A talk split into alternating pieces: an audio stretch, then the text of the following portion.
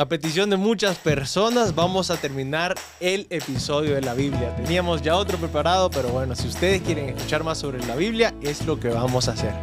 ¿A mí qué? Un espacio abierto para afrontar las dudas más importantes de la vida. Comenzamos.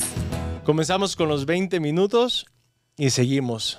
La última pregunta que les iba a hacer en el episodio pasado fue el de el del Antiguo Testamento. ¿no? Hay pasajes en el Antiguo Testamento que, que nos cuesta leer, que, que, vemos a un Dios quizás que se enoja.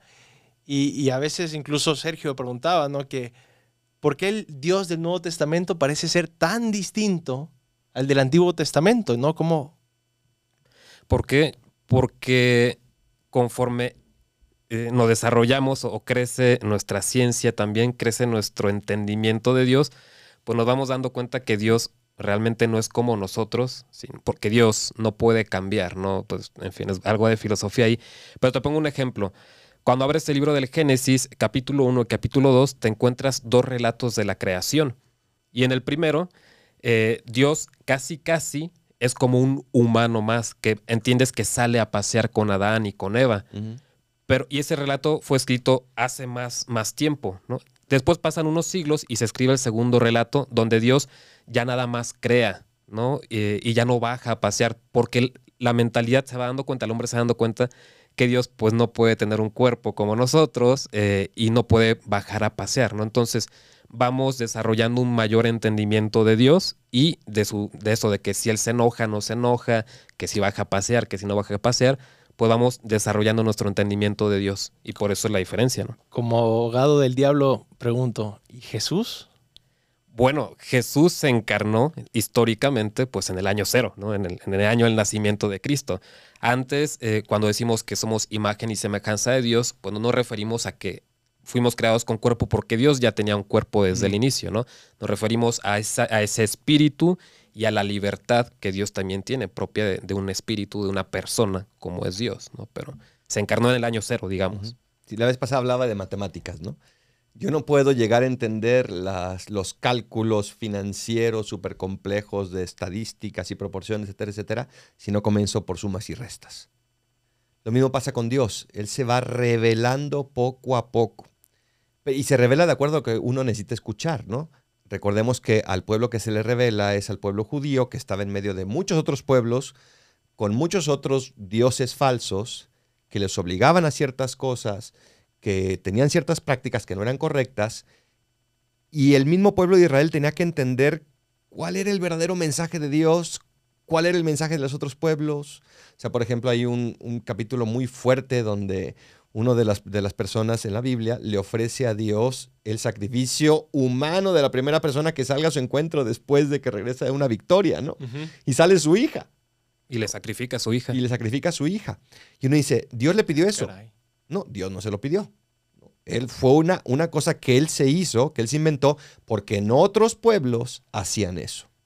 Pero en ningún momento del relato de la Biblia dice que Dios le dijo, sacrifícame a la primera persona que salga, sino que él en su ignorancia hace eso. Dios tiene que ir preparando todo eso, tiene que ser pedagógicamente preparando todo eso para que logremos entender cuál es el verdadero mensaje de Dios en medio de tantas otras doctrinas. Y de hecho, todo el Antiguo Testamento es Dios que se, revela y dice, te amo, estoy contigo, y el pueblo de Israel que se va con los otros dioses, que es idólatra, que comienza a ser infiel, y Dios sigue pacientemente revelándose poco a poco hasta que llegue a esa plenitud que es Jesucristo. Y por ejemplo, otro pasaje semejante a este del sacrificio, ¿no? Cuando Dios le pide a Abraham, sacrifícame a Isaac, ahí sí lo pidió Dios, pero cuando Abraham demuestra que está dispuesto, yo creo muy triste porque dice, bueno, mi Dios ya ve que se me está revelando, si es como los demás dioses, y ya que lo va a sacrificar, el ángel le detiene la mano. Entonces, eh, Abraham entiende que Yahvé no es como los demás dioses, ¿no? Que de hecho esa lectura del libro del Génesis se lee el mismo día en misa que la fiesta de la transfiguración, porque a los ojos de Abraham Dios se transfigura, ¿no? lo entiende de verdad, ya no es un Dios como los otros que viene a exigirme el sacrificio de mi vida, el sacrificio de mi trabajo y de mis hijos, ¿no? Es un Dios diferente al de los demás y es una pedagogía de Dios. Ale nos pregunta, ¿quién escribió los salmos? Muchos, muchos están atribuidos a David. De hecho, cuando los empiezas a leer, dice Salmo de David. Pero pues habrá algunos que no son de David, ¿no? Eh, igual pues ya ves, aquí decimos que estas son las mañanitas que cantaba el rey David y yo no los he encontrado en los salmos. Si lo encuentras, pónmelo en los comentarios.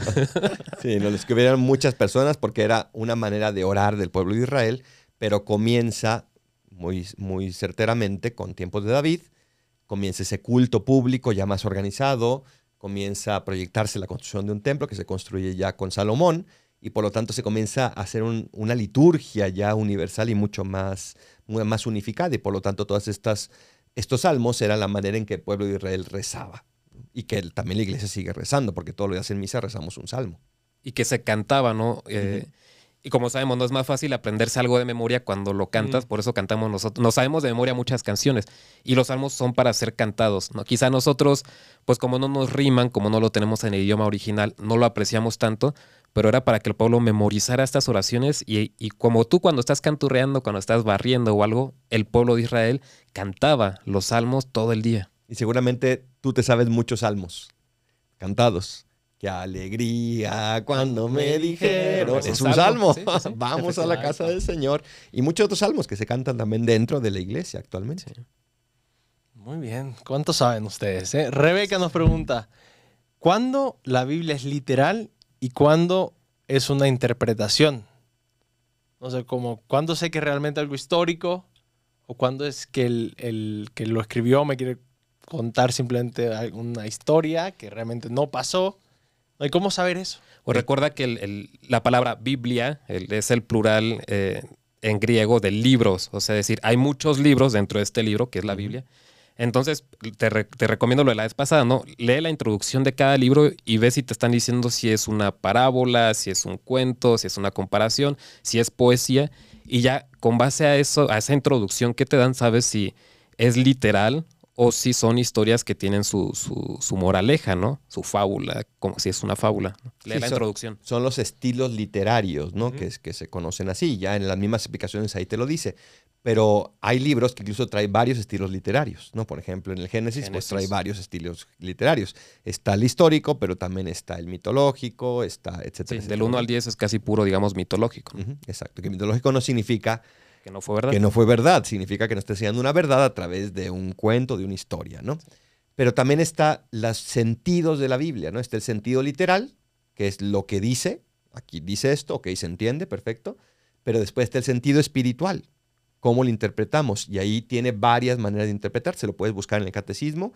Ahí la parte de la Biblia ahí te lo explica, ¿no? Está el sentido moral, o sea, ¿qué me enseña a mí? El sentido eh, alegórico. qué significa de cara a Cristo y el sentido, ¿cuál otro falta? De cara al cielo. No. Bien, padre. O sea, ¿qué me dice para de cara al cielo? ¿Qué me está mostrando para esta vida final? ¿no? Entonces, sentido literal y sentido espiritual que tiene tres maneras de interpretarse. ¿no? Y luego, la verdad, eh, todos estos libros siempre tenemos que apoyarnos de la tradición cristiana. O sea, gracias a Dios tenemos San Agustín, mm. San Jerónimo y tantos otros santos que se han dedicado al estudio de la Biblia y que, y que han dejado comentarios, ¿no? Por ejemplo, hay una Biblia, una Biblia, una página web que se llama Biblia Clerus. Biblia Clerus. Y tú buscas el pasaje que quieras, no sé, Mateo 5. Y al lado del pasaje te vienen ya eh, los links que te mandan al comentario de San Agustín, de Santo Tomás, de quien haya escrito. Entonces, si a ti te cuesta entender, pues ya vea lo que han dicho los santos y, ellos ya te explican. O sea, gracias a Dios tenemos el Internet que nos facilita todo esto. En vez de tener los 20 libros en tu casa, ya está ahí en el Internet. ¿Cómo se llaman esas colecciones que sean desde la Edad Media, donde ponían un trozo de la Biblia y después los comentarios de los diversos santos padres? No me acuerdo cómo se llamaban. No me acuerdo, pero desde la Edad Media lo Estaban las sentencias, había sentencias, pero eran distintas. No, no, esto era otra cosa, sí. Ya después nos acordaremos. te lo dejamos en los comentarios. Atena Aurea. Ah, la cadena áurea. Exacto. La cadena, la cadena. Sí, la cadena dorada, sí. Muy bien. Roberto nos, nos pide unos tips concretos para comenzar a leer la Biblia. Y para leerla bien también. Primer tip, compra una Biblia. Que sea tuya. No, no agarres la Biblia de que heredó de tu bisabuelita desde no sé cuándo, que mm. está así bien bonita. Compra una Biblia que sea tuya, una Biblia adecuada, una Biblia que te guste, una Biblia que tenga un buen tipo de letra, que te acomode y comienza a leerla, dijimos la vez pasada, a lo mejor con la línea del tiempo, ¿no? Búscate, a ver si logramos poner un link aquí en el episodio de dónde está esa línea del tiempo y que te va diciendo qué libros tienes que leer para leerla como una historia, ¿no? También eh, yo te sugeriría eh, leer la introducción que debe venir en esa Biblia que tú compras o ve un video que lee la introducción. Están eh, ahora los de Proyecto Biblia Mm, o en inglés eh, Bible Project y te dan, de, yo creo la mayoría de los libros te dan ya la introducción, el resumen. Entonces tú lo lees sabiendo qué va a venir, cuáles son las palabras claves y qué significan, ¿no? Entonces eso. Y Sí, tomarlo con calma. Ese, Hay que poner también el link. sí, ese en el link de. YouTube buenísimo. Y yo también veo y de ahí saco a veces homilías, o sea, son, son muy buenas herramientas. ¿no? Ah, ya vimos de dónde. No se pierdan las homilías de a mí qué, que ya, Por ya favor. empezamos.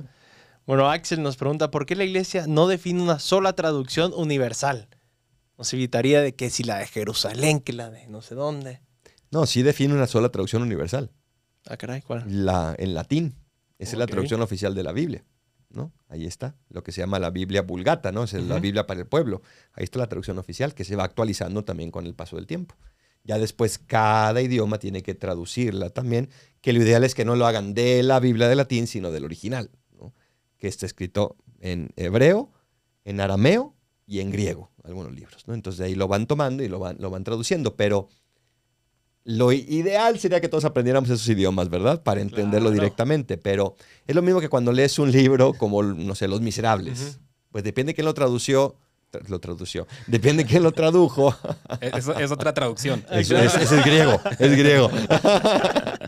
Depende de quién lo tradujo, pues le da una cierta interpretación. Entonces, no hay una sola interpretación de las traducciones siempre y cuando no vayan en contra. Y también es parte de la libertad que tenemos. O sea, a veces se nos dice que somos demasiado rígidos. No, ve todas las traducciones que hay. Eso te da libertad también para poder entenderlo de- desde otro punto de vista. Y curioso, ¿no? Porque el Corán, por ejemplo, no puede, no hay traducciones, ¿no? No, no es válido leer el Corán en otro idioma que no sea el que se escribió. Mm, Entonces, nosotros no, o sea, es válido que vayas a la Biblia en español o otro idioma que hables y realmente es la palabra de Dios. Como que. Dios es lo padre, ¿no? De- Dios permite esos, estos instrumentos humanos, ¿no? El, el evangelista, el, el agiógrafo, se llama el que escribió un libro sagrado, es un agiógrafo.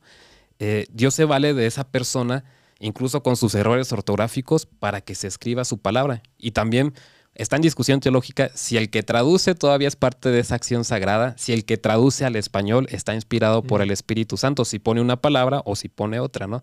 Pero es que Dios se vale de instrumentos humanos, ¿no? No es como, por ejemplo, eh, nuestros libros están inspirados.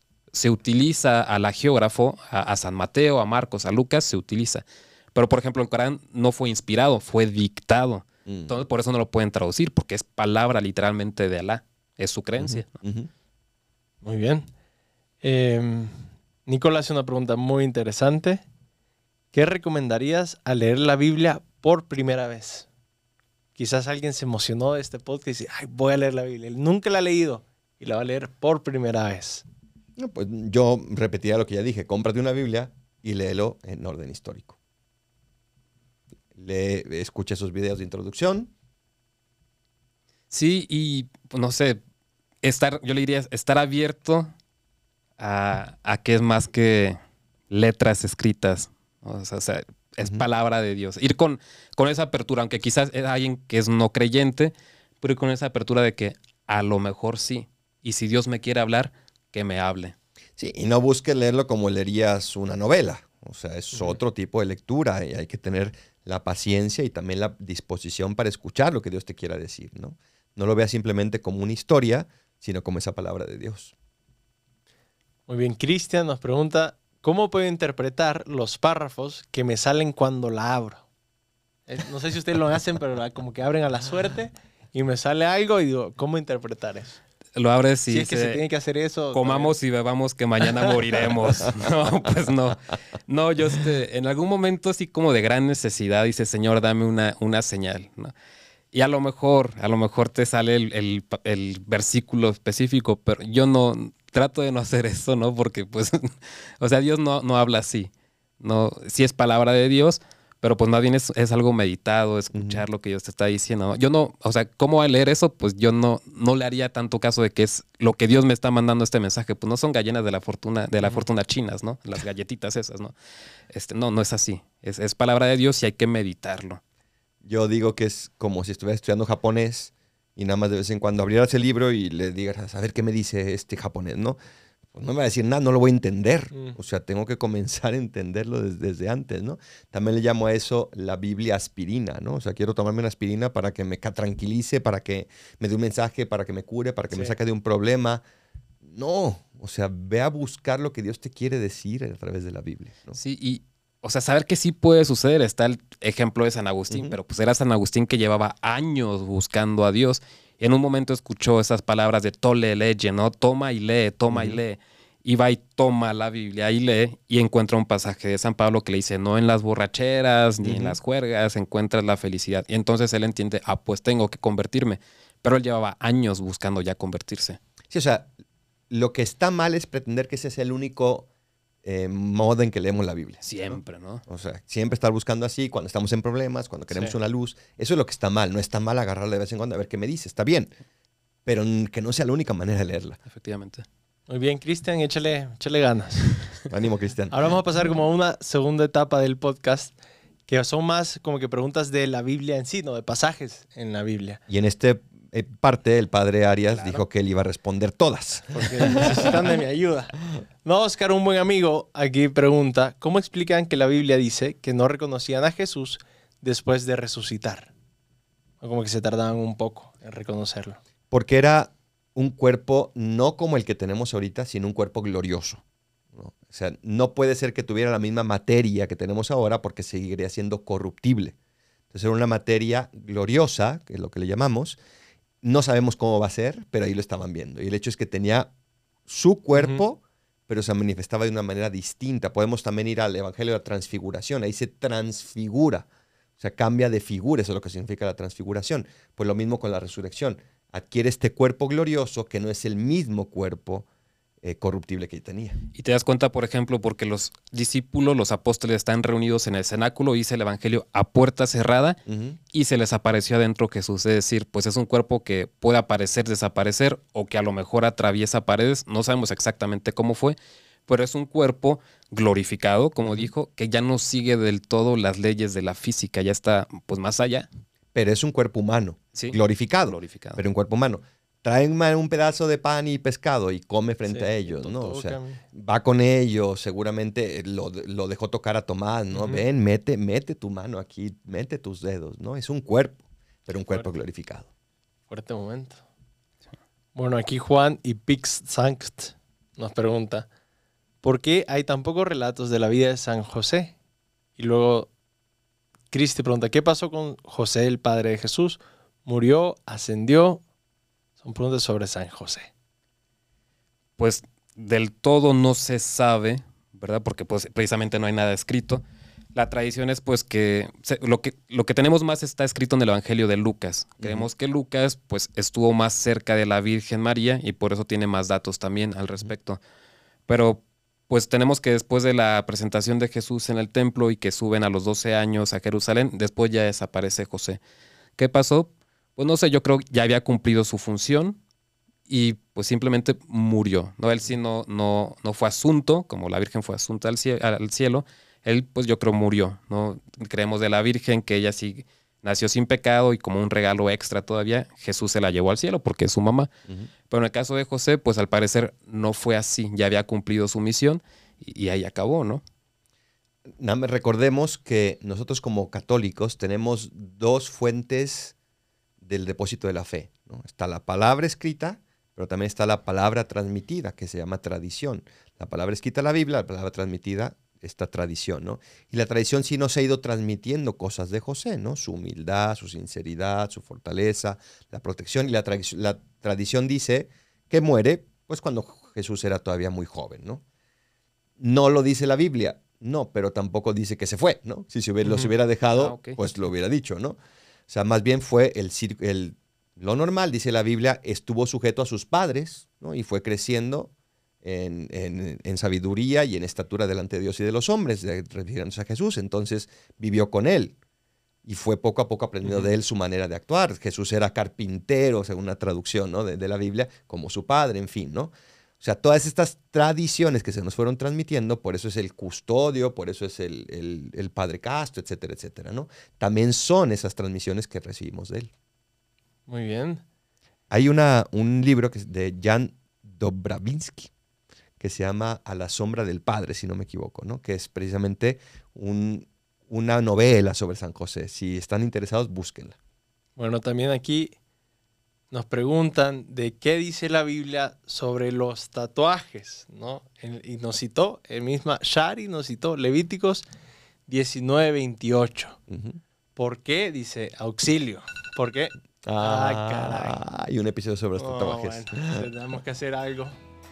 Bueno, si quieren, si quieren, obviamente mándenos sus mensajes, sus comentarios y si quieren, hacemos uno sobre los tatuajes o sobre lo que ustedes quieran. No estamos aquí para servirle a ustedes y por eso les dejamos esta conclusión que nos llevamos nosotros y que les invitamos a ustedes también llevarse. Síganos en Instagram, amique.podcast y ahí pueden mandarnos sus preguntas. Muy bien, pues yo una frase que les dejo es, la palabra de Dios es viva y eficaz.